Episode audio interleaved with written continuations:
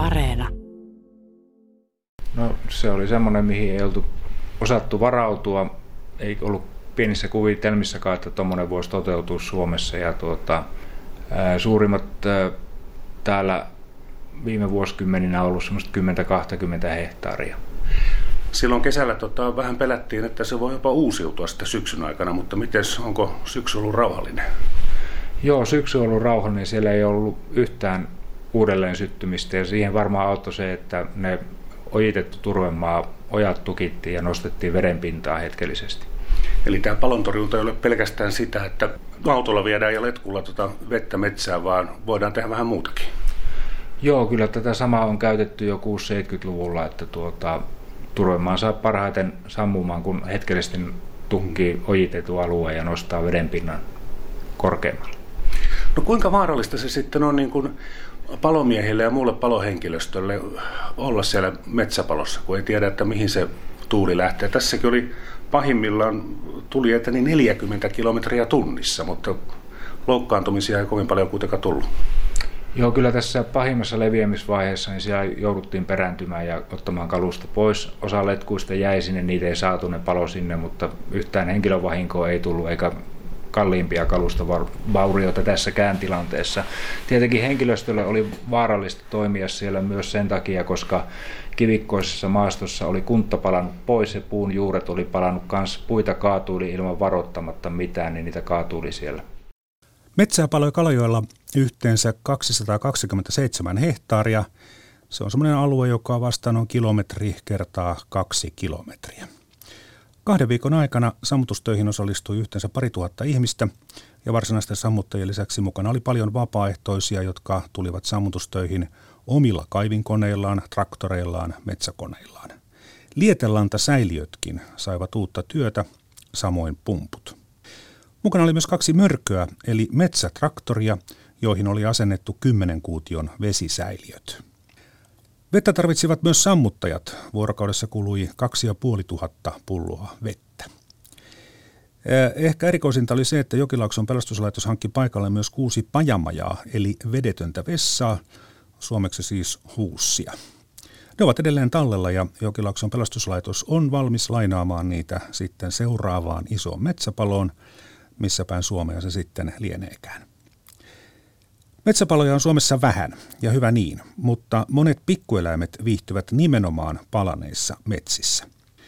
Yksi erikoisimmista kavereista on kovakuoriaisiin kuuluva kulokauniainen. Se osaa suunnistaa palopaikalle jopa kymmenien kilometrien päästä, koska sillä on kehossa infrapunasäteilyä aistivia sensoreita.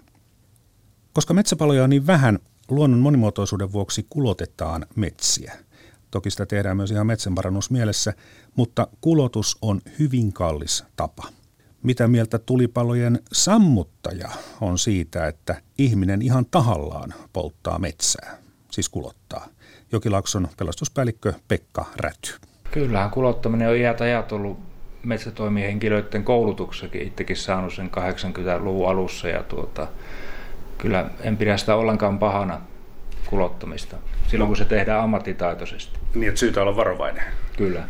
Kun metsäpalovaroitus tulee voimaan, niin, niin alkavat myös tarkastuslennot. Ollaan normaalia tarkempia täällä siis täällä, täällä pelastustoimen puolella, mutta mitä sanoisitte sitten meille tavallisille ihmisille, miten on syytä käyttäytyä, kun saa tietää, että metsäpalovaroitus on päällä? Silloin kyllä tulee välttää kaikenlaista avotulentekoa metsän läheisyydessä ja ilman metsäomistajan lupahan sinne ei muutenkaan saa tulta mennä tekemään, olipa metsäpalovaroitus päällä tai ei. Siihen on syytä suhtautua ihan vakavasti. Ja tuota, tässä tämä kahden viikon iso urakka, johon, johon niin kuin vuorokauden aikana osallistuu useita satoja ihmisiä kerrallaan ja koko, koko tämän aikana niin useita, niin kuin muutama tuhat ihmistä. Se oli va- valtavan iso, iso urakka, niin kuinka helppoa semmoista, semmoista asiaa on johtaa, kun tämä ei kuitenkaan ihan jokapäiväistä ole?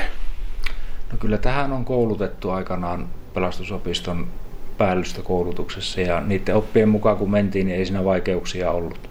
Yksi, mikä kertoo myös tämän sammutustyön suuruudesta, on se, että letkulinjoja oli 50 kilometriä ja, ja mukana oli myös sitten tällaisia nimeltään mörkö, eli, eli metsätyökoneeseen laitetaan iso vesisäiliö ja sitten sen metsäkoneen vieressä kulkee sammuttaja. Onko tämmöinen mörkö hyvä? On se hyvä ja tuota, tietynlaisessa maastossa se on erinomainen sammutusjärjestelmä ja todellakin kun sen saa sitten kohdistettua sillä tykillä sen veden oikeaan paikkaan, että se ei ruiski sitä minne sattuu. Hmm. Et vaikka Suomessa on paljon metsäautoteitä, niin on semmoisia paikkoja, mihin paloautollakaan ei pääse.